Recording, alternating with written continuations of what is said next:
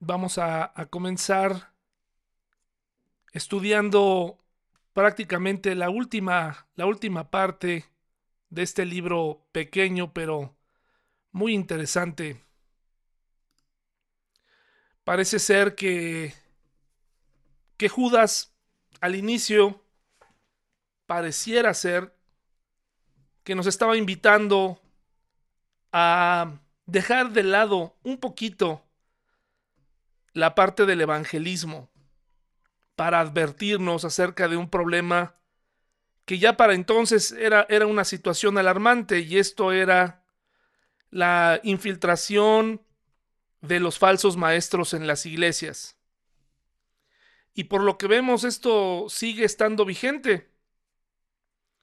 Esta semana, como les platicaba el domingo, yo aprendo más cuando, cuando escucho, cuando veo, aprendo más. Me cuesta trabajo a veces leer y concentrarme a leer. Entonces, eh, en ocasiones he buscado buenos contenidos en YouTube de apologética sobre todo, que es la disciplina ¿no? que estudia o que defiende nuestra fe o alguna fe. Entonces me encontré con, con varios autores, con varios eh, youtubers cristianos o con contenido que habla de estos temas y me encontré con uno ya hace tiempo, unos 6, 7 años, un joven argentino que tiene un canal que se llama Rincón Apologético. Y empecé a ver ahí mis primeros videos de apologética de una manera más, más entendible. Para serles franco, no, no era del todo de mi agrado, pero me servía escuchar algunas cosas, sobre todo cuando entrevistaba a otras personas y al ser una persona latina, pues sentía cierta identificación porque hay muy poco contenido de este lado hacia abajo del mundo, hacia debajo de Norteamérica, ¿no? Sudamérica, Centroamérica. No hay mucho material ni mucha gente que hable de estos temas, así que los, seguí. No me, no me suscribí a su canal, pero lo seguía. Después encontré otros canales y, y dejé de seguirlo a él, otros canales que presentaban material que yo consideraba más completo. Este hombre empezó a ganar popularidad con el tiempo, de tal manera que eh, llegó a juntar, si no me equivoco, hasta el día de hoy, unos, tendrá unos entre 90 mil y 100 mil suscriptores, si no me equivoco. Tal vez estoy fallando en la, en la cuenta.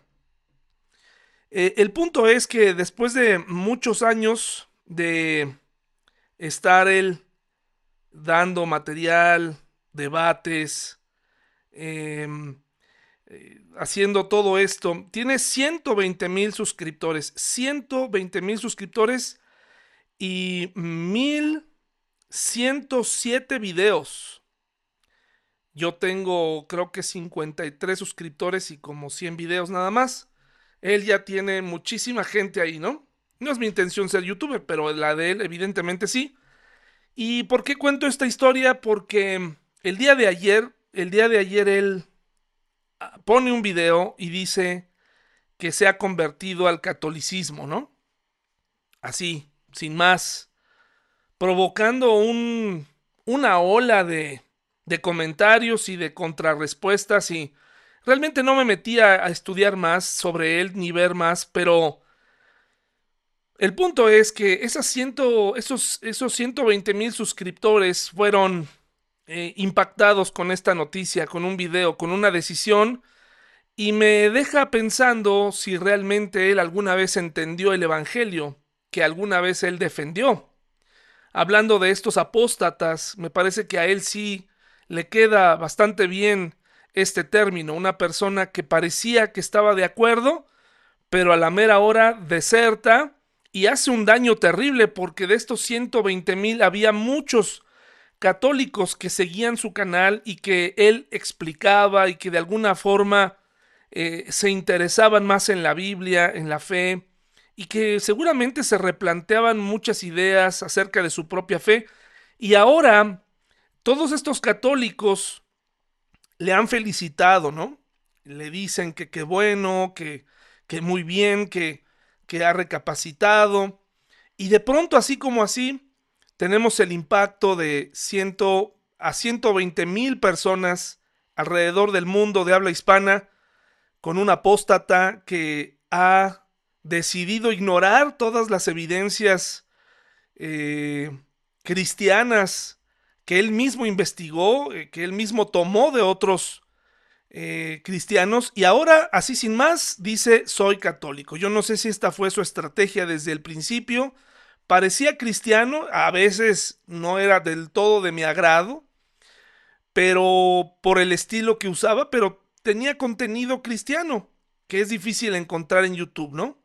Y bueno, ahora el impacto ha sido grande, le queda a él este término de apóstata. Por eso les decía que no es correcto llamar apóstata a una persona que sencillamente se va de la iglesia porque tuvo un desacuerdo con el pastor, o porque no le gustó, o porque tuvo un problema con un hermano, o porque se enojó y se fue, o porque sencillamente no quiere ir. Esa persona no es un apóstata. Hay otros calificativos, hay otras formas de expresión. Eh, incluso me parece que hay momentos en la vida en donde las personas tienen que tomar una decisión, sobre todo en la vida moderna, respecto a dónde deben congregarse. Con las motivaciones correctas, pueden llegar el momento en donde pueden decir, bueno, ya no, ya no quiero estar aquí. En mi experiencia he encontrado gente sincera que, que verdaderamente se mueve de iglesia porque tiene muy claro lo que quiere, pero hay otras personas que tienen una confusión o que de plano regresan a sus casas para no congregarse jamás, o se congregan en otro lado porque desean tener todo lo que una iglesia grande ofrece. Y bueno, está bien, no podemos llamarle a esas personas apóstatas, eso, eso sería injusto. Un apóstata es aquel que niega la fe y cambiarse de iglesia no es, eh, no es negar la fe o, dejar de congregarse. Eso no es. Entonces no estamos hablando de ninguno de algún hermano o hermana que conozcamos que ya no se congregue con nosotros. No es, no es así.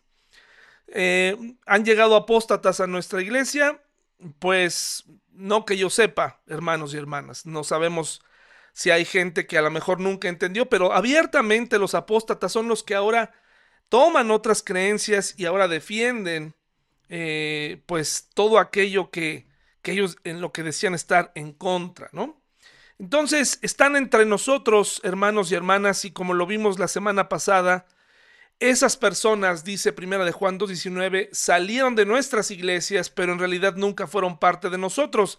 Es decir, el apóstata sale de en medio de las iglesias, conoce cómo funcionan, eh, canta con nosotros, come con nosotros, y ya que sale, explota en contra y dice y hace y, y se aleja de su fe y ahora la ataca, ¿no?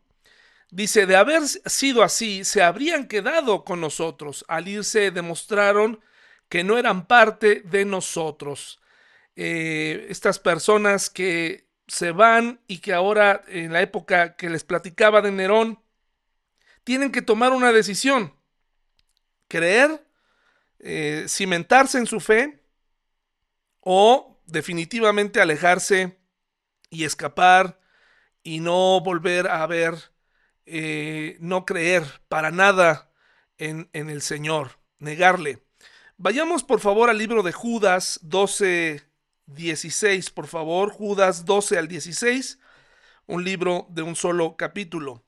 Mire lo, dramático que es este, y lo digo para bien, ¿no? Lo, lo, elocuente, lo, no lo digo en, en tono de sarcasmo, sino es verdaderamente dramático el poder darnos cuenta cómo una persona puede parecer cristiana y, y, no lo es, o nos puede engañar a nosotros puede estar con nosotros, pero en realidad en el fondo no creer para nada en, esta fe.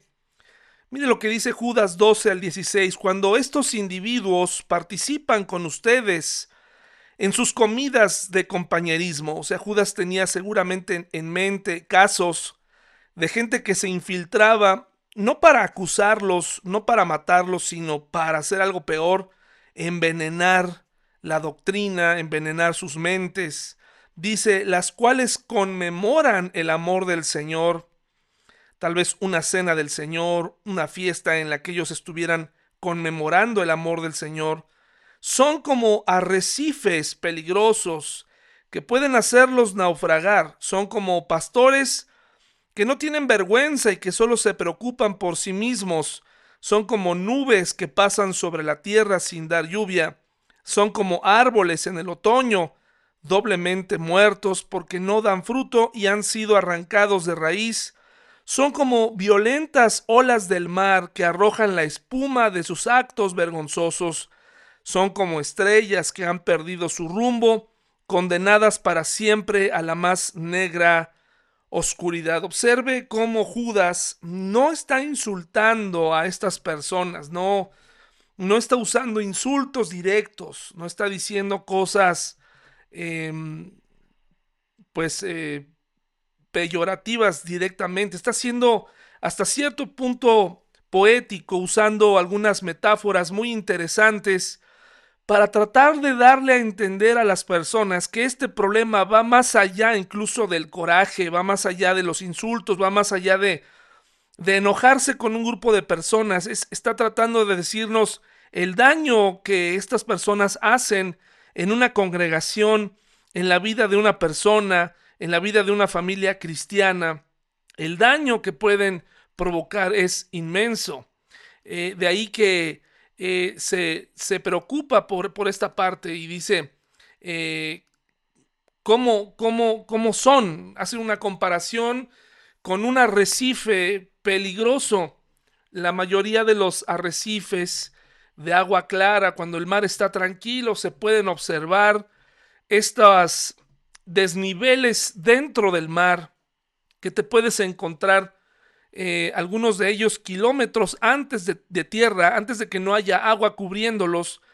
Y son hermosos para hacer actividades acuáticas, para divertirnos, para a la, gente que le gusta el mar, incluso hasta caminar con, cuidado en esos arrecifes, ver peces de, colores, etcétera, actividades diversas, como vemos aquí en la foto, esta lancha de alguna persona eh, que vive en esos lugares y que inteligentemente ha puesto su ancla un poquito lejos, no se, no la ha puesto en, la, en el arrecife porque si lo hace, el viento lo va a llevar y va a encallar ahí, se va a subir. Por eso si se fijan, el ancla está al lado contrario para que mm, el, ancla no permita, él quiere estar lo suficientemente cerca del arrecife, pero no tan cerca para poder irse al lado contrario, porque recuerden que los botes, esto es un, fue un hallazgo que cuando era niño me sorprendió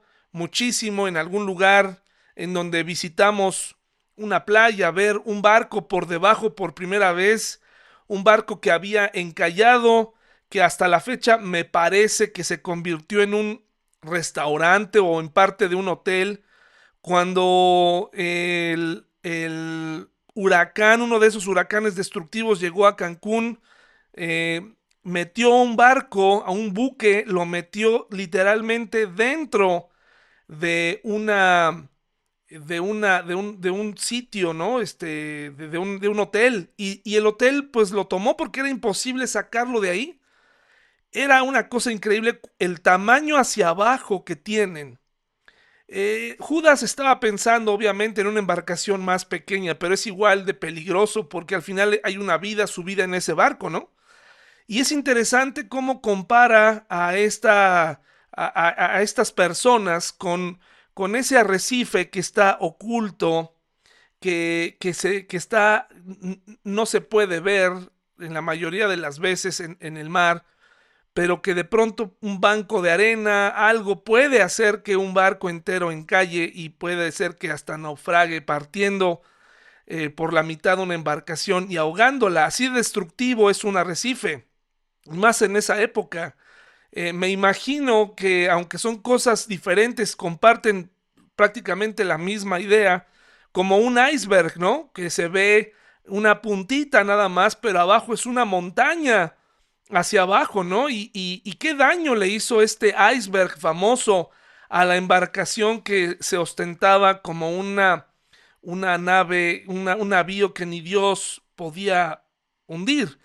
Y bueno, pues e, ese es el daño que provoca eh, un arrecife, un naufragio latente, hermanos y hermanas. Es, así, así los presenta Judas como un, un, naufragio latente ahí, cuidado. Y luego dice, pastores egoístas, cuando en algún momento de la historia se escuchaba la palabra pastor, eh, pues seguramente provocaba paz entre las personas. Mira, ahí va un pastor. ¿Qué, ¿Qué tipo de gente son las que se encargan de cuidar a un rebaño? Pues tienen que tener paciencia, amor por los animales, por supuesto, ¿no? Cuidado por las ovejas. El Señor mismo dio un gran ejemplo de la de lo que un pastor es capaz de hacer por una oveja eh, que aunque tiene 99 en el rebaño decide ir por aquella que falta. Nos habla de una actitud de amor, de dar, de, de buscar algo más y arriesgando su propia vida. Y el Señor Jesucristo es el buen pastor. Él está a la puerta del redil y ningún salteador puede entrar, ¿no? Él, él protege. Pero con el tiempo, hermanos y hermanas, esta palabra se ha convertido en un ejemplo de, eh, codicia, en un ejemplo de egoísmo, en un ejemplo, en una palabra difícil, en donde mm, eh, algunos les provoca una connotación eh, egoísta, incluso en el libro de Ezequiel me parece que se mencionan algunas situaciones también relacionadas con pastores malos. Y aquí nos dice que son pastores que solamente se preocupan por sí mismos, que no tienen vergüenza, que, que si está lloviendo, que si están en peligro las ovejas, ellos huyen. Y aquí nos está dirigiendo precisamente al pastor de una iglesia, se está hablando a la actitud de una persona que siempre mira por, por su propio bienestar, no se pone a pensar en el daño que hace a los demás con sus creencias, con sus eh, formas de actuar, de ser. Y bueno, todos tenemos mucho que examinar en nuestra vida, todos nosotros. Pero los que estamos al frente, los que hemos decidido voluntariamente tomar este reto de, de estar a cargo de una iglesia, tenemos la responsabilidad de cuidar nuestras actitudes, pero también se dirige a ti y a mí, a las personas que no tienen esta responsabilidad, se dirige a ti para decirte piensa en los demás, no te preocupes por, por ti mismo, eh, preocúpate por los demás, preocúpate antes de tomar una decisión, qué daño vas a causar en los demás. Así que nos muestra aquí la imagen, un pastor que se ve eh, encubierto, misterioso y el rebaño pues atrás yendo en dirección contraria parece más un ladrón, parece más un fugitivo que un pastor que tiene un callado y que va al frente. Luego también nos dice que esta persona que apostata tiene la característica, o sea, está poniéndole todo el, está usando estas metáforas y dice que es una nube sin agua. Por algunos meses Nuevo León estuvo batallando con agua, por la falta de agua. Eh, pero no crea que todos, ¿eh? O sea, eh, sí, sí era general, pero solamente los que realmente batallan siempre son los que tienen menos. La gente rica, el turismo, todo eso eh, no les faltaba nada, hermanos y hermanas. Es triste la desigualdad. Pero imagínense el salir a la calle, poner una cubeta de agua y buscar agua que caiga una gota ¿no? De una nube que se posa encima, que si bien da sombra, pues lo que queremos es lluvia. En algunos casos, cuando hay sequía, cuando hace mucho calor, agradecemos la lluvia, que es un líquido vital. Ya incluso hasta se han hecho experimentos eh, químicos para inyectar las nubes y provoquen reacciones que hagan caer lluvia. Eh, estas técnicas científicas para lograr lluvia que caiga en, lugares donde hay sequías. Y bueno, vemos la importancia del agua y, aquí el, el eh, eh, Judas nos está hablando de que el apóstata no es que ofrezca un tipo de agua en especial. Sencillamente no ofrece nada. La mayoría de las cosas que un apóstata eh, comparte no tienen contenido. Son solamente ideas vacías. Son nubes sin agua, dice la reina Valera. Son, dice aquí en nuestra Biblia, nubes que pasan sobre la tierra sin dar lluvia. No sirven para nada. Eh, así está hablando Judas acerca de los apóstatas.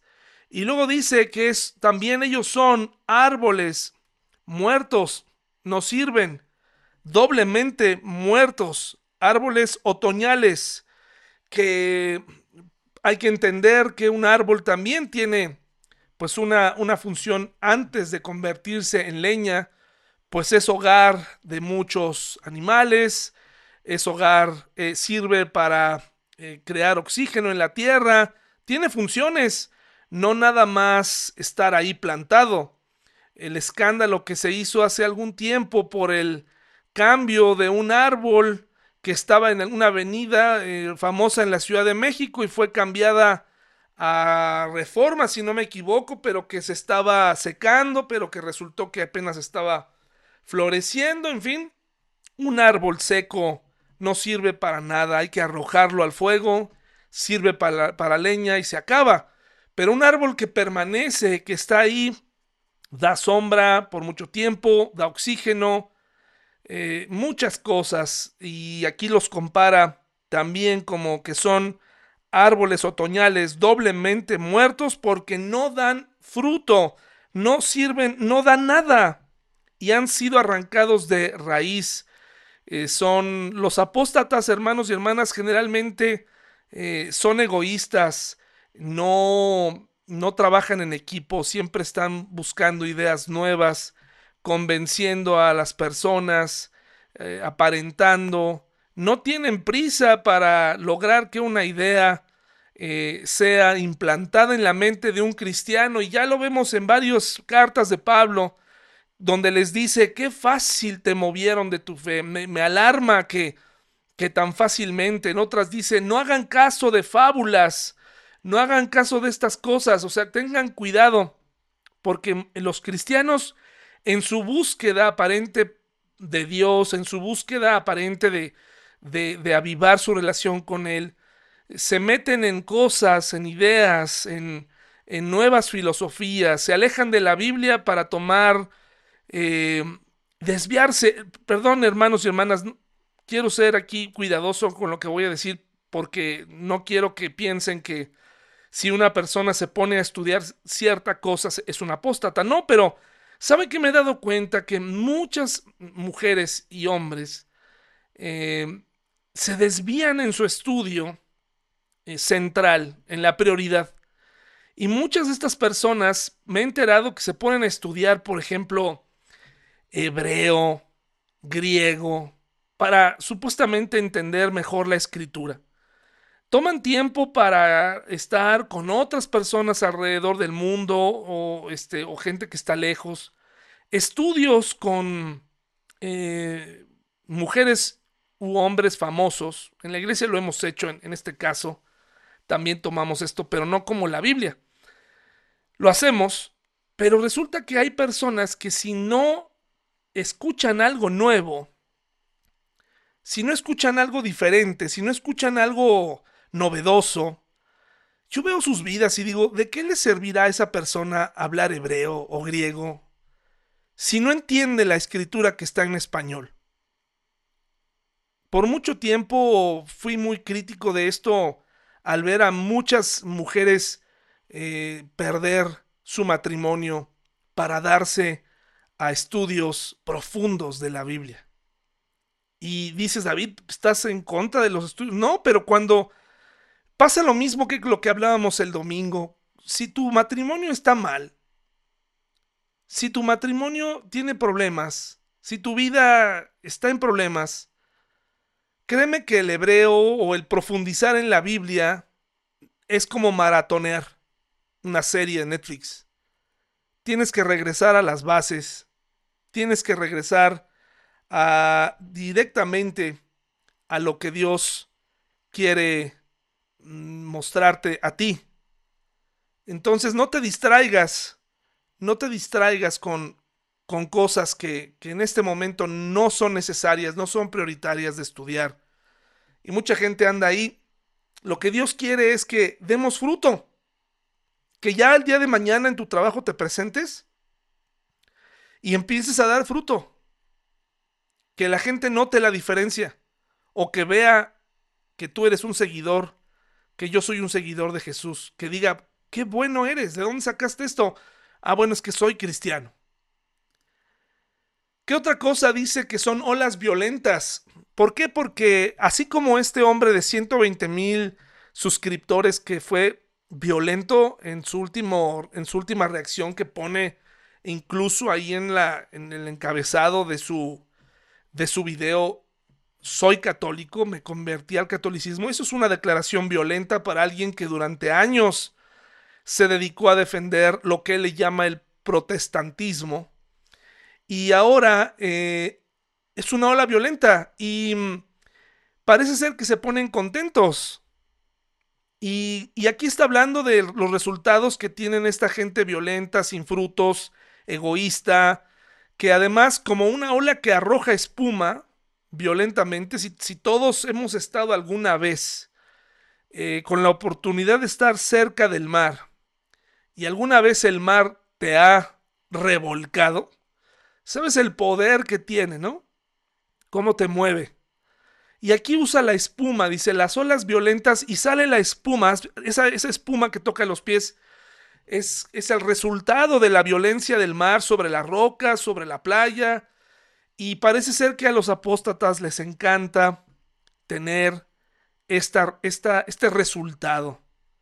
Dice aquí, son como violentas olas del mar que arrojan la espuma de sus actos vergonzosos no sienten remordimiento por lo que están causando y por el impacto que causan en la gente.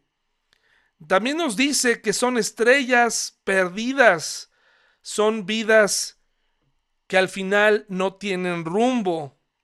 Dice aquí que son eh, como estrellas que han perdido su rumbo, condenadas para siempre a la más negra oscuridad. Vemos cómo utiliza Judas este cierre para describirlos y decir que al final, así como una luz brilló o brilla, tienden a morir esas estrellas y a deambular por el universo sin ningún sentido, condenadas para siempre a la más negra oscuridad. Los apóstatas brillan, los apóstatas ganan suscriptores, los apóstatas parecen cristianos por algún tiempo y después explotan, pero este es su final. Este es su final. Ellos terminan sin rumbo y perdidos. ¿Qué, qué hay de nosotros? Eh, del versículo 14 al 16 vemos lo que hemos estado estudiando en, en este estudio acerca del libro de Enoch, quien en el capítulo 1, este libro apócrifo, en el libro 1 de Enoch, ahí viene esta profecía de cómo va a venir, dice, quien, quien vivió en la séptima generación después de Adán, profetizó acerca de estas personas, dijo, escuchen, el Señor viene con incontables millares de sus santos. Eso es una cita de Judas a este libro apócrifo. Hace una descripción un poquito ya más directa sobre ellos. Dice, estos individuos son rezongones, se quejan de todo y viven solo para satisfacer sus deseos. Son fanfarrones que se jactan de sí mismos y adulan a otros para conseguir lo que quieren. ¿Cuántas características negativas tienen estos hombres? Vamos a expulsar estas actitudes de nuestra vida. Vamos a dejar de rezongar como un pequeño que no entiende y todo el tiempo está dando una contraoferta de lo que le decimos. Se quejan de todo, todo está mal y viven solo para satisfacer sus deseos o para cumplir su propia agenda, ¿no? Son fanfarrones que se jactan de sí mismos y adulan a otros para conseguir lo que quieren. ¿Alguien puede confiar en las personas que son aduladoras? Hermanos, la mayoría de las personas que me he topado en esta experiencia en mi vida cristiana, sirviendo al Señor en la iglesia, he llegado a la siguiente conclusión.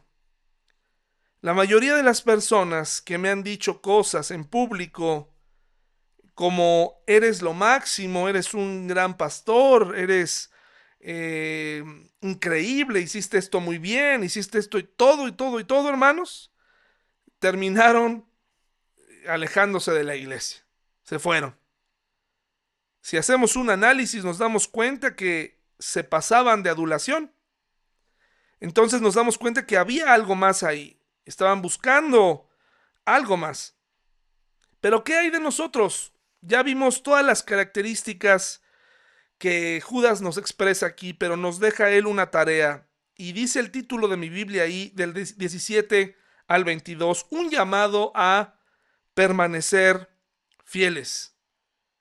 Pero ustedes, mis queridos amigos, deben recordar lo que predijeron los apóstoles de nuestro Señor Jesucristo. Ellos les advirtieron que en los últimos tiempos habría gente burlona cuyo objetivo en la vida es satisfacer sus malos deseos. Estos individuos son los que causan divisiones entre ustedes. Se dejan llevar por sus instintos naturales porque no tienen al Espíritu de Dios en ellos pero ustedes, queridos amigos, deben edificarse unos a otros en su más santísima fe, orar en el poder del Espíritu Santo y esperar la misericordia de nuestro Señor Jesucristo, quien les dará vida eterna. De esta manera se mantendrán seguros en el amor de Dios. Deben tener compasión de los que no están firmes en la fe, rescaten a otros arrebatándolos de las llamas del juicio, incluso a otros muéstrenles compasión pero háganlo con mucho cuidado, aborreciendo los pecados que contaminan la vida de ellos. ¿Qué tenemos que hacer nosotros según Judas 17 al 22? Número uno, recordar. Recordar lo que dice la Biblia. Vivimos en tiempos difíciles, en tiempos complicados, pero no estamos solos. No le digo esto para que tenga miedo o para que salga mañana pensando qué feo está el mundo, qué, qué horrible. Hay cristianos que todo el tiempo ven esa parte. Es verdad, cada vez vemos cosas difíciles, pero no es la primera vez desde que yo nací. Han pasado cosas así. Sin duda la sociedad se ha corrompido más en estos días y, el, y el mal ha aumentado. Pero debemos recordar lo que dice la Biblia. Esto sucederá. Cuando tengas temor sobre algo, es que está temblando, es que está pasando esto, aquello. Recuerda lo que la Biblia dice, el Señor Jesucristo te dio la información necesaria. Tienes que saberlo. Tienes que saber que esta morada en la que vivimos es temporal y estamos peregrinando y estamos caminando a nuestro destino final, un destino con Él. Así que tranquilo y camina hacia adelante busca a Dios y recuerda lo que Él eh, prometió y lo que Él dijo que pasaría. También tenemos, según este texto, que edificarnos. En vez de preocuparnos, en vez de estar hablando o, preocupándonos por, por lo que sucede o hablar de una nota triste todo el tiempo o de sentir temor, Ocupa esas fuerzas y esas palabras en edificar unos a otros. Ayuda a tus hermanos y hermanas que están congregados hoy, que están en la iglesia. Pregúntales cómo están. No me dejes esa tarea a mí solamente. Llámales, búscalos, ayúdalos, edifícalos con tu vida, edifícalos con tu presencia que tu vida sea de edificación cuando visitas a tus padres, cuando visitas a los abuelos, cuando visitas a la familia, que sea edificante cuando la gente habla contigo. Y cuando digo edificar no significa ser un sábelo todo.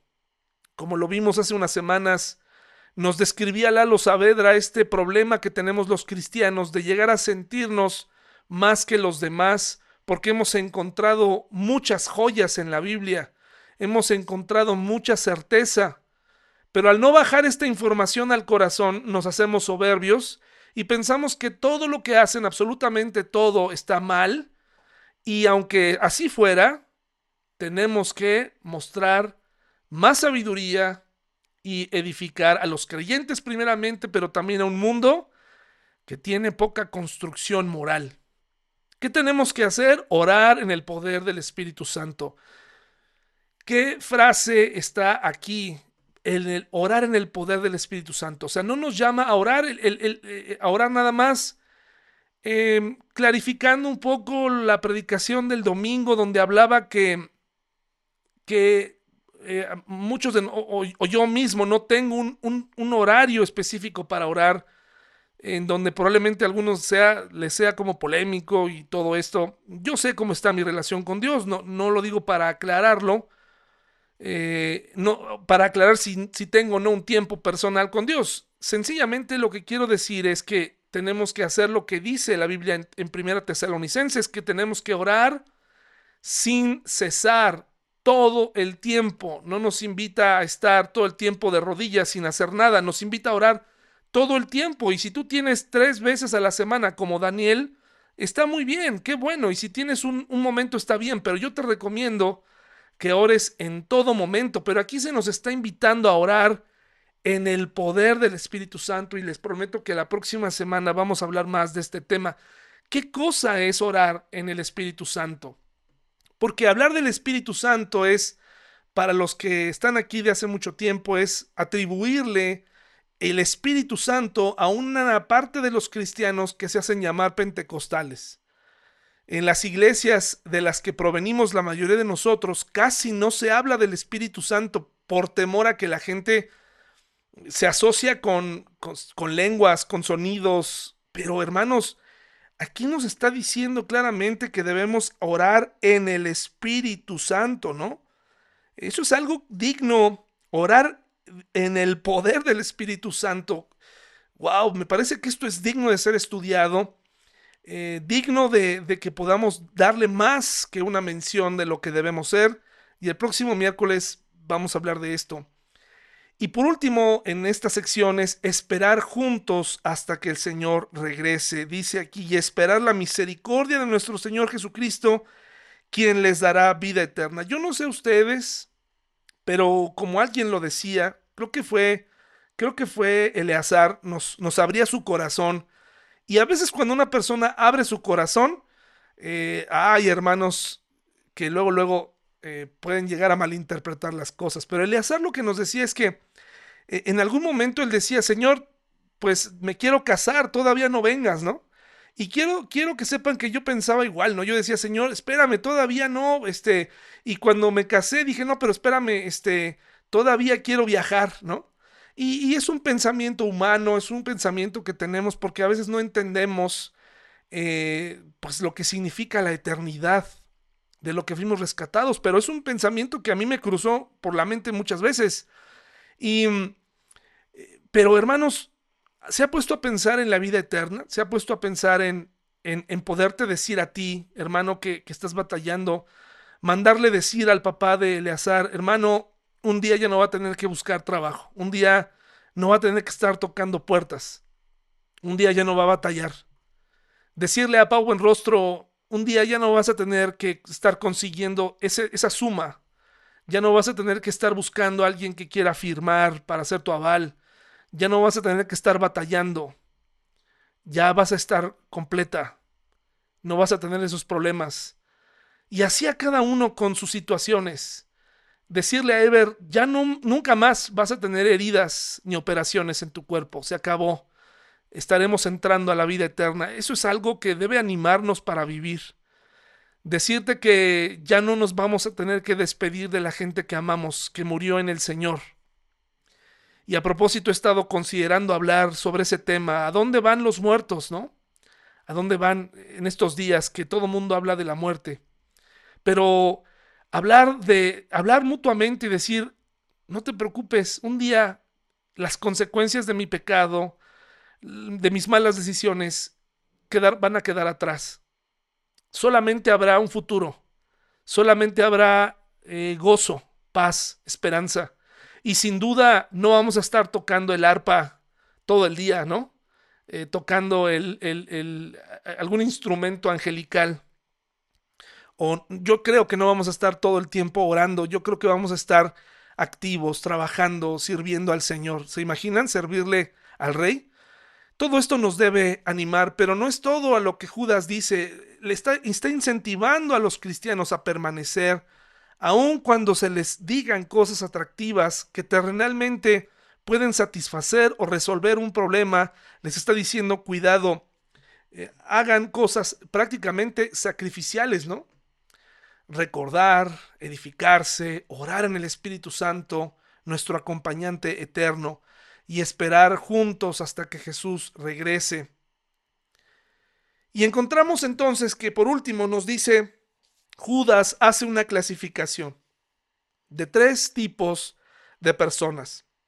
Y aquí quiero que pongas mucha atención, cristiano y cristiana. Quiero que pongas mucha atención porque esta es la perspectiva que Judas nos da. Dios quiere compartir esta noche la, y, Judas a través de su palabra a cuál es la actitud ante un mundo que se corrompe, ante, ante las personas que están alejándose de Dios, las que no creen en Dios. Eh, ¿Qué tenemos que hacer? Bueno, aquí están estos tres tipos de personas. Mire lo que dice, por favor, el 22. Deben tener compasión de los que no están firmes en la fe. Aquellos que andan de aquí para allá, sin definirse, viviendo tibiamente. Judas no nos llama a enjuicialos, expúlsalos, sácalos. Nos está pidiendo, ten compasión. Porque las consecuencias de esas decisiones no las vamos a pagar tú y yo. ¿Quiénes las van a pagar, hermanos? Ellos. Todas las, todas las veces que te perdiste la comunión con los hermanos, todas las veces que te alejaste de Dios por temporadas cortas o largas, no se pueden recuperar. Todo lo que dejaste de aprender en la iglesia, todo lo que estas personas están decidiendo todo, lo, todo el pretexto de ir y servir en otro lado, en ese pretexto cuando no son eh, realmente sinceros, irte a perder en la, en la gran marea de cristiandad que hay hoy en día. Una marea que está enfocada en la convivencia solamente, enfocada en las reuniones bonitas, eh, enfocada en los grandes salones con luces, enfocadas en la música y en la alabanza, de dos o tres horas y 15 minutos o 20 minutos de predicación con algo muy parecido a un, a un Adal Ramones, pero cristiano. Ten compasión, porque ahí se ve la falta de crecimiento. Las iglesias, muchas iglesias están llenas, muchas hermanos y hermanas. Si tan solo combináramos en la receta ciertos ingredientes, nuestra iglesia estaría llena. Pero estoy convencido, Dios me ha mostrado que de lo que se trata no es de llenar un espacio y, echar otra losa y un edificio. Se trata de llevar a la gente a reconciliarse con Dios, aun cuando esta gente se vaya de la ciudad o, tenga que irse por otras razones, que se vaya con Cristo, o sea que se quede con nosotros. Pero no queremos un lugar, hermanos y hermanas, en donde se promueva que puedes estar sin estar, sin darte. Eh, solamente eres un, eres un miembro y te queremos por tu dinero. No, hermanos y hermanas, eso tenemos que evitarlo. ¿Y qué tenemos que hacer? Pues sentir compasión. Sentir compasión por las personas que ponen su mirada en un pastor y cuando este pastor les falla, se dejan de congregar. Hay cristianos, hermanos y hermanas, que ya no, ningún pastor les satisface. Ninguna predicación les gusta. Todos tienen errores. Todos están mal. Todas las iglesias, dicen ellos, están mal, están equivocadas. Quieren su propia verdad, quieren su propia iglesia y ni siquiera son capaces de abrir una. Pero también están aquellos, dice aquí, dice, rescaten a otros No está hablando de los que ya están rescatados, pero que andan de aquí para allá, que no están firmes en la fe. Dice, rescaten a otros arrebatándolos de las llamas del juicio. Llamas, juicio, igual a infierno, ¿no? Ese juicio final.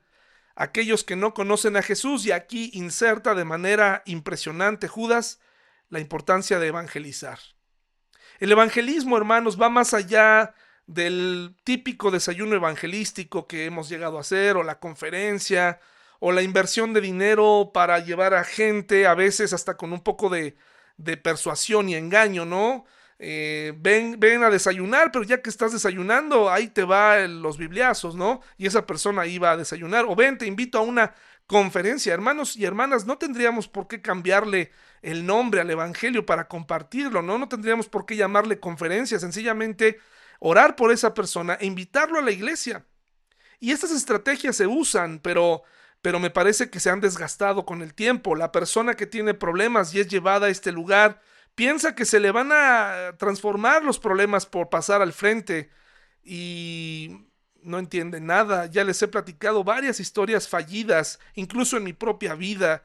El, el, llevar a una señorita hace mucho tiempo a la iglesia para que aceptara a Cristo y poder tener una relación de noviazgo con ella y, y eso resultó terriblemente, hermanos y hermanas esta persona fue eh, vacunada del Evangelio, tuve que buscarla eh, y pedirle perdón por lo que le había hecho.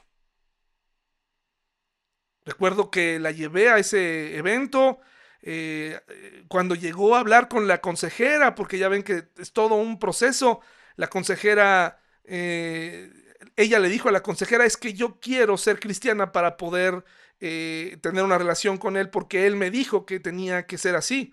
Y, me sentí muy avergonzado porque no lo había hecho, pero entonces eh, en, el, en, el, estacionamiento del Costco, eh, unos días después, la hice que tomara una decisión. Terrible, hermanos y hermanas, lo que hice cuando era joven, movido por, por, por la religión y no por el amor por las almas y no por el evangelismo y, bueno, yo le pido a Dios por ella que, ella pueda encontrar al Señor. Y bueno, eh, aquí Judas nos dice, eh, arrebátenlos del juicio. Incluso dice a otros, muéstrenles compasión. Aquí viene ahora otro grupo. El evangelismo es, es, está en la mente de Judas. Realmente hizo un pequeño paréntesis, pero regresa al evangelismo y dice, también hay otro grupo que necesita compasión. Dice, ¿y cuáles son? Dice, rescaten a otros arrebatándolos de las llamas del juicio, incluso a otros muéstrenles compasión, pero háganlo con mucho cuidado, aborreciendo los pecados que contaminan la vida de ellos. Aquí no está diciendo, salte del mundo. Eh, cuando estás en un ambiente o rodeo de un ambiente del mundo, en un ambiente en donde parece que todo va en contra de lo que te enseñan en casa o en la iglesia, dan ganas de correr, de encerrarse, de, de, de, de no convivir, pero no, no, no, no, eso no es posible. Tú y yo fuimos llamados a ser luz y sal. Y cuando esa luz y esa sal se apagan y se quitan, esa gente queda sin esperanza. Pero cuando tú has hecho lo necesario y aún así siguen pecando, lo que tienes que aplicar es la compasión. Y la compasión no es la lástima, es, es, seguir sintiendo este, este, esta esperanza de que esa persona se puede convertir, aun cuando parezca imposible aun cuando ya lo intentaste todo, aun cuando esa persona incluso pueda aborrecerte porque tú representas todo lo que no es, necesitas permanecer ahí. Y este principio de que Dios aborrece el pecado, pero ama, ama al pecador, está aquí saltando a la vista de todos nosotros. Dios aborrece el pecado, pero siente compasión por las almas, deseando que se arrepientan. Él no puede entrar solamente y, tomar la vida de una persona y, arrebatarles la voluntad que él mismo les dio. Él quiere que todos los hombres sean salvos, pero que procedan al arrepentimiento con una fe sincera y con un arrepentimiento genuino. Pero antes de sentir asco, antes de sentir eh, pues eh, lástima, antes de sentirte, mira qué mal están, eh, tranquilo, primero es, el sentimiento es, soy luz, soy sal, y la compasión siempre debe estar ahí. Pero dice, con mucho cuidado, aborreciendo los pecados, porque si no lo aborreces, si tú no logras ver que lo que ellos están haciendo está mal, fácilmente te van a mover y te van a terminar convenciendo de, lo que, de que lo que han decidido está correcto. Hace poco en, la, en el Senado o en la Cámara de Diputados, eh, una persona trans se, vistió de, papa, eh, como el papa, y, dijo que, que, quiere presentar una iniciativa para que los religiosos, les llama ella, dejen de dar discursos de odio. Y yo estoy de acuerdo con ella, nadie debería dar discursos de odio. El problema es que no estamos hablando de lo mismo, ¿verdad? Si analiza sus palabras, lo que muchos de estos líderes quieren es que se deje de hablar que la homosexualidad no es agradable a Dios. Y ellos quieren que esto se deje de decir. Y probablemente en, algunos años eh, esté prohibido mencionarlo. Y el que lo diga, porque pues, ¿quién puede, bajo la mirada de Dios, nadie se puede esconder de Dios, ni siquiera el ateo puede esconderse de Dios. Eh, en el fondo, todos, ningún ateo puede comprobar la, la no existencia de Dios. Y tampoco las personas que viven de manera inmoral pueden hacerlo. Pero este, esto puede ser el inicio de una lucha eh, también que me amerita compasión por ellos, porque en este caso en especial, que esto ocurrió hace como un mes, cosas tristes suceden en este mismo sector, ¿no?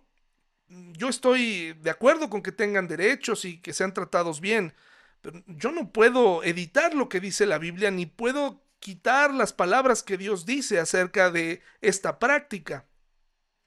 Lo curioso es que ellos mismos se denigran a sí mismos y hacen cosas terribles. Días después aparecen haciendo cosas incorrectas eh, en plena eh, luz del día y, eh, fue otra, me parece, no sé si esta misma diputada o otra terminó haciendo algo terrible que, fue criticado por, por todo mundo, porque les digo, a veces solo amerita compasión, compasión por este mundo y por lo que sucede en este mundo. Compasión al estilo de, de, Moisés, ¿no? Cuando intercedía por el pueblo rebelde.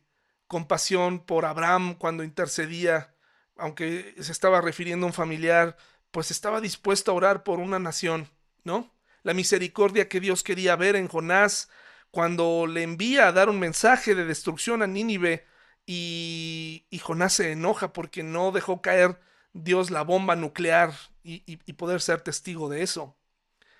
¿Qué dice Judas 24 al 25? Y ahora que toda la gloria sea para Dios, quien es poderoso para evitar que caigan. No, no, no, nos deja desprovistos Judas. Dice, y para llevarlos sin mancha y con gran alegría a su gloriosa presencia. Qué increíble. Yo quiero ese cobijo, hermano y hermana. Yo quiero ese cobijo de Dios. Él es poderoso para evitar que yo caiga. Yo me quiero tomar de ahí, porque dice la palabra, Él es poderoso para llevarme sin mancha y con gran alegría a su, a su gloriosa presencia. Esa es la meta, que toda la gloria sea para Él, quien es el único Dios, nuestro Salvador, por medio de Jesucristo nuestro Señor. Si algo se me quedó en la memoria cuando era niño y me gustaba leer, eran las terminaciones de los libros, especialmente de las cartas, porque ahí los autores se desbordaban, y, le daban alabanza a Dios en la mayoría de ellas. Y dice que toda la gloria sea para Él, quien es el único Dios. Les, está gritando esto a los gnósticos, a los pecadores empedernidos, a, los sectarios, y les, les, les avienta aquí directamente nuestro Salvador por medio de Jesucristo.